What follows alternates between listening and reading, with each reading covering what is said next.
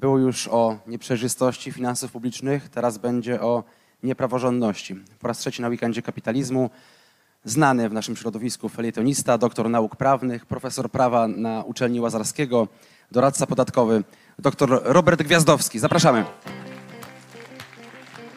Mieliśmy na Bitcoin Film Festie premierę filmu, a dziś mamy premierę książki. Dzień dobry.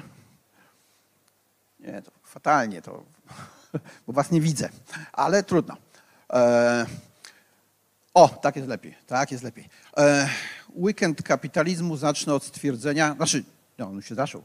E, swoje wystąpienie na weekendzie kapitalizmu zacznę od stwierdzenia, że nie ma kapitalizmu bez praworządności. Socjalizm może być. Powiem więcej. E, nie ma socjalizmu z praworządnością. E, Istotą socjalizmu jest to, że praworządności nie było. E, O tej praworządności napisałem książkę, ale nie będę dużo Państwu o tej książce mówił. Skoro to weekend kapitalizmu, to jak chcecie coś wiedzieć, co ja o tym sądzę, to idźcie kupcie. E, Zrobimy tak, że ja kilka słów powiem, a potem będziecie mogli mnie pytać. Ten mój slot 20-minutowy ewentualnie dobije swoją gadaną, jakbyście pytań żadnych nie mieli. Przesłanie jest krótkie, dotyczące tej praworządności i kapitalizmu. Otóż, proszę Państwa, jedną z najlepszych rozpraw na temat istoty praworządności, czyli po angielsku rule of law, przedstawił niejaki Fryderyk Hayek. No, dokładnie Fryderyk August von Hayek. Nie dość, nie prawnik, tylko ekonomista, co już stanowi obrazę dla prawników, to jeszcze liberał. E, Neoliberał. Ba. Ze szkoły austriackiej. No ale jak poczytamy sobie e, to, co miał na ten temat do powiedzenia i porównamy z tym, co wcześniej pisali inni, od w zasadzie Homera zaczynając, przez Platona, Cycerona, Tomasza z Akwinu, Loka, Kanta, e, do Radbrucha. Radbruch był pozytywistą, proszę Państwa, no ale e, po II wojnie światowej troszeczkę zmienił swoje zdanie. E, Nie odszedł od pozytywizmu, ale stwierdził, że jednak jest coś takiego jak ustawowe bezprawie. Czyli nie każde prawo, które zostało ustanowione, może być prawem. Czyli jeżeli mówimy o rządach prawa, czyli prawo rządzi, to musimy pamiętać, że nie każde prawo może rządzić. Problem polega na tym, że w naszej rzeczywistości e, jest zupełnie inaczej. No bo jak sięgniemy do tych mitów greckich, to tam znajdziemy e, córkę Temis i Zeusa. Temidy e, i Zeusa. Eunomię. EU, dobre coś, coś dobrego. Nomos, prawo. Prawo takie wszechogarniające. Nie to stanowione, tylko to pochodzące od Zeusa. Przeciwieństwem, zaprzeczeniem e, bogini Eunomii jest córka Dike, Dysnomia. Dike to bogini niezgody. U nas nie ma praworządności Eunomii, bo u nas panuje Dike, u nas panuje niezgoda. U nas prawo jest wykorzystywane do rządzenia ludźmi, jako instrument w rękach rządzących do panowania nad rządzonymi. No i jako instrument walki o to, kto będzie rządził, kto będzie panował. Dlatego jak ja słyszę o przywracaniu praworządności, to mówię, że nie można przywrócić czegoś, czego nigdy nie było. Myśmy byli najbliżej idei rule of law w rozumieniu anglosaskim, tak w połowie XV wieku. Tylko wtedy. E, A potem nam już jest daleko. Bo, jak twierdzi Hayek, e, żeby prawo mogło rządzić, to musi być A ogólne, B równe dla wszystkich, C pewne. No ta pewność prawa wynika z dwóch jakby e, cech charakterystycznych prawa. Kiedy prawo jest pewne? No, po pierwsze, gdy jest jasne. Bo jak prawo jest niejasne, to nie jest pewne, bo my nie wiemy, co tam jest napisane. No, tak się przyjrzymy naszemu prawu e, oraz wyrokom niezależnych, niezawisłych sądów, no to widzimy, że to prawo jasne nie jest. Ale jakby ono nawet było jasne, to co po takim jasnym prawie, jeżeli je w 48 godzin można zmienić? To on w dalszym ciągu nie będzie pewne. Mamy prawo, które ogólne nie było, bo od samego początku, od 1989 roku, różne ustawy regulowały różnie sytuacje różnych grup. E, Prawo nie było równe dla wszystkich, bo jedni byli traktowani tak, a inni inaczej. No i pewne też nie jest. A co z sądami? Bo czwarty warunek praworządności to sądy. E, Nie tylko niezależne i niezawisłe, ale jeszcze mądre i bezstronne. Bo co z tego, że ktoś jest niezależny, niezawisły, jak jest głupi? E, Albo jak jest stronniczy? No ja się ciągle pytam, jak e, możemy mówić o bezstronności sędziów w sądach administracyjnych, rozpoznających skargi podatników na decyzje podatkowe, jeżeli większość sędziów w tych sądach to byli pracownicy aparatu skarbowego. I jakoś to nikomu nie przeszkadzało. I dlatego moja teza jest taka, że e, po dojściu PiS do władzy w 2015 roku ludzie bronili e, sądów przed PiSem z taką samą determinacją, z jaką sądy wcześniej broniły ich przed Platformą. E, Czy coś można z tym zrobić? Podaję ciągle przykład rewolucji francuskiej. E, Tam fuj, teokraci. A wiadomo, to źli ludzie musieli być, bo to e, po pierwsze obrońcy ancien regime, po drugie e, no, katolicy, to jeszcze tacy e, ortodoksyjni, e, źli ludzie z definicji. Tak, ale e, Józef de Maistre i Louis de Bonald prowadzili ze sobą taką ciekawą e, debatę. Nie bezpośrednio, tylko pośrednio. Otóż de Bonald twierdził, że ustrój we Francji przed rewolucją był świetny. Przyszli źli ludzie, no ze wsi, mohery, takie niewykształcone, PiS krótko mówiąc, e, dokonali rewolucji. W związku z powyższym e, trzeba przywrócić to, co było wcześniej. A de, de Maistre mówi tak. Jakby tak wszystko było dobrze przed tym 2015 rokiem, to może nie byłoby rewolucji. No przecież ludzie nie robią rewolucji dlatego, że jest im dobrze, e, tylko dlatego, że jest im źle. To, że rewolucjoniści ich oszukują, to zupełnie inna para kaloszy. E, Ale e, tak, twierdzi Demest, sytuacja przed rewolucją we Francji nie była dobra. Była skażona grzechem arystokracji. Elit. Tych e, mądrzejszych, młodszych, lepiej wykształconych z dużych miast. No i dlatego doszło do rewolucji. E, Rewolucja była nie żadnym spiskiem złych ludzi, tylko karą Bożą za grzechy tej arystokracji, które to grzechy popełniali przed rewolucją. No więc, jak już to się wydarzyło, to my nie możemy żądać powrotu do stanu minionego, bo nic dobrego z tego nie wyjdzie. No i moja teza jest taka, praworządność, jeżeli chcemy, żeby była, musimy dopiero zbudować. O. No i teraz możemy przejść do pytań. Jeżeli takie macie. Podzieliliśmy się sprawiedliwie? No prawie. E, Połowa czasu dla mnie, połowa dla Państwa.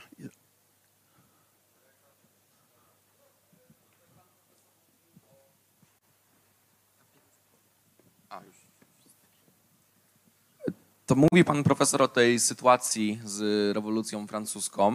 E, A jak ma się to do tego, co powiedział de Tocqueville, e, mówiąc, że no tak naprawdę mm, przed, krótko przed rewolucją francuską część rzeczy, przeciwko którym się rewolucjoniści buntowali, zostało a już y, zniesiona albo była w trakcie reformowania, gdzie de Tocqueville postawił taką tezę, że rewolucje nie wybuchają właśnie wtedy, jak jest bardzo źle, tylko jak się robi już troszeczkę lepiej, to wtedy właśnie ludzie się zbierają i wywołują rewolucję. E, Nie do końca tak. Nie jak lepiej, lepiej, gorzej. Tylko jak pewne rzeczy są poluzowane. To, że zostały poluzowane, to wcale nie oznacza, że będzie lepiej. Ale, ale e, reżim poluzowywuje pewne rzeczy. No, proszę Państwa, upadek Związku Radzieckiego. Tak? E, Pierestrojka Gorbaczowa poluzowała pewne rzeczy i Związek Radziecki upadł. Tylko, że Związek Radziecki może i upadł, ale za chwilę przyszła e, Rosja, e, Putin. Ja wiem, czy to lepiej. Notabene, zwróćcie Państwo uwagę, że po rewolucji francuskiej w zasadzie wygrała, może no nie do końca, ale koncepcja de Bonalda. Nastąpiła restauracja Stuartów. Restauracja Bourbonów. 15 lat i po Bourbonach. E, Więc u nas to będzie albo 12, albo 16, bo takie są cykle. Chociaż 15 też można by, może być, bo którąś kadencję ewentualnie można będzie zmienić. Jeżeli jednak dokonamy tylko i wyłącznie restauracji tego, co było i nie zbudujemy praworządności, e, no to ta restauracja skończy się tak samo jak we Francji. No, zresztą w, w Anglii też tak samo się skończyła restauracja Stuartów, tak? Często wspomina się, że w obronie e, prawa własności prywatnej może stanąć tylko klasa średnia, czyli ludzie, którzy posiadają jakiś majątek, mają niezależność, a jednocześnie nie są w tej pozycji elity arystokracji, która ma szansę dominować nad innymi. E, Jaki to jest próg w Polsce dający bezpieczeństwo e, zaangażowania obywatelskiego? I też osobiście dla Roberta Gwiazdowskiego, jaki to jest próg powrotu do tej próby zmiany sytuacji politycznej i zaangażowania osobistego, już nie tylko jako mówca, e, felietonista, e, ekspert w debacie publicznej, ale również tego indywidualnego zaangażowania e, w polityce. Każdy ma inny próg, bo ludzie różnią się krzywą użyteczności tak samo jak odciskiem palców. Więc to nie ma tak, że możemy mówić o jakiejś e, statystycznej barierze. Mało tego. e, To jest związane z koncepcją homo economicus e, Smitha. A tak naprawdę to Mila. Bo Smith rzucił hasło Mill John Stewart je rozwinął i wszyscy twierdzą, że homo economicus to jest taki ktoś, kto postępuje racjonalnie w tym sensie, że liczy. A jeżeli nawet nie kieruje się obliczeniami, to kieruje się logiką. A to nieprawda. E, bo jeżeli popatrzymy, co Smith napisał w teorii uczuć moralnych, co napisał w e, korespondencji z Humem e, na temat racjonalizmu człowieka, to dojdziemy do wniosku, że ten racjonalizm to jest zwykła użyteczność, a nie własność. Niektórzy większą użyteczność czerpią z posiadania czegoś materialnego, niektórzy większą użyteczność czerpią z niezależności. No, jak ja bym e, słuchał się mamy i babci, że pokorne ciele dwie matki się, to pewnie byłbym znacznie zamożniejszy. Tak. E, no ale nigdy się nie słuchałem. E, znaczy, w innych rzeczy też się nie słuchałem, w niektórych owszem. Więc yy, odpowiadając na to pierwsze pytanie, nie ma tak, że można powiedzieć jak, jakąś bzdurę, jak na przykład jakiś wiceminister finansów, że to no, klasa średnia to 4000 zł. Tak? Zresztą e, to nie jest kwestia ile, tylko skąd. Hmm? No bo jeżeli ja jestem na kontrakcie wielkiej korporacji, e, bez względu na to, czy to jest e, spółka Skarbu Państwa, czy to jest wielka korporacja giełdowa, tak? I zarabiam 40 tysięcy miesięcznie, a nie 4, e, to ja jestem mniej niezależny niż jak ja mam własny biznes i zarabiam 14 tysięcy. Bo w korporacji państwowej i rządowej mogą mnie po prostu wypieprzyć tak?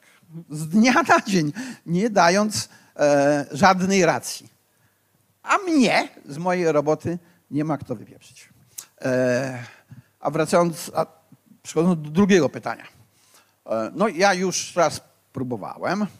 Przez 30 lat twierdziłem, że polityka jest bez sensu, e, i przez trzy miesiące w praktyce potwierdziło się to moje przekonanie, ono jest bez sensu. Jak zapowiadał Sławomir Mencen, e, dostałem lani od orków. No i trudno. Rany wylizałem, już więcej nie mam zamiaru walczyć. Powiem tak, to nie moja wojna. E, Ja myślę, że zrozumieliście Państwo przekaz.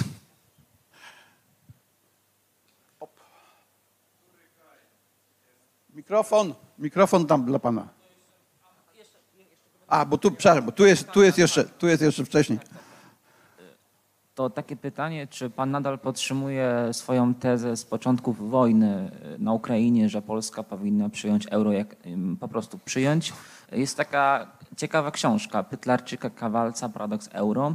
Jest tam dosyć sporo przykładów, jakby, jakby schematów pokazywanych, że tak naprawdę euro jest projektem skazanym długoterminowo na porażkę, y, że jakby niszczy innowacyjność wielu krajów i powiedzmy Polska nie skorzystałaby na tym. To czy po prostu raz pan podtrzymuje tezę, czy są argumenty? W dobie Twittera żyją tweety. E, W czasie tej kampanii do Parlamentu Europejskiego w 2019 roku e, napisałem artykuł wymierzony w pomysły zaostrzenia ustawy aborcyjnej. Czyli polemiczny w stosunku do Konfederacji, szczególnie Kai Godek, Ordo Juris. Napisałem, że nie można wprowadzić takiego zakazu bez naruszania podstawowych praw człowieka.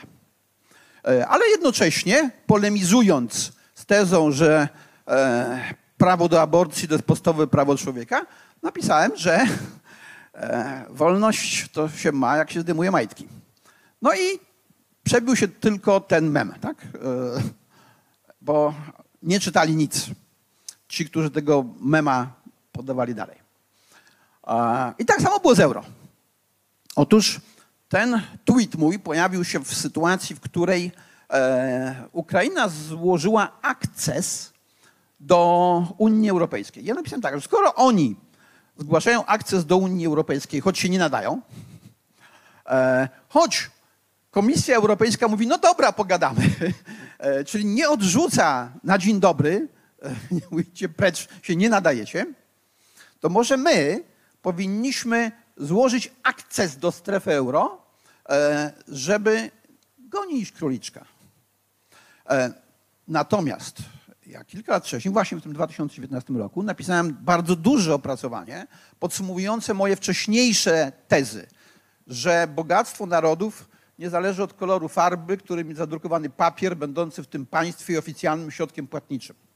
Wykazywałem e, to, że Unia Walutowa jest możliwa tylko i wyłącznie w krajach, które są w miarę zbliżone pod rozwojem, pod punktem, z punktu widzenia rozwoju gospodarczego i cykli koniunkturalnych.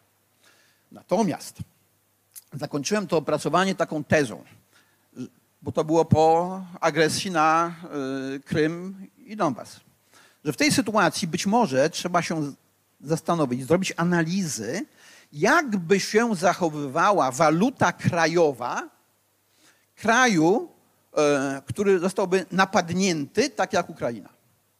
Takich analiz nie przeprowadzono, Mm, no ale przeprowadził ją Putin, tak? Gdyby nie pomoc e, Banku Światowego, Europejskiego Banku e, Centralnego, to hrywna byłaby warta zero. Więc być może taki test pokazuje, że w przypadku wojny e, lepiej mieć jednak wspólną walutę z innymi, tak samo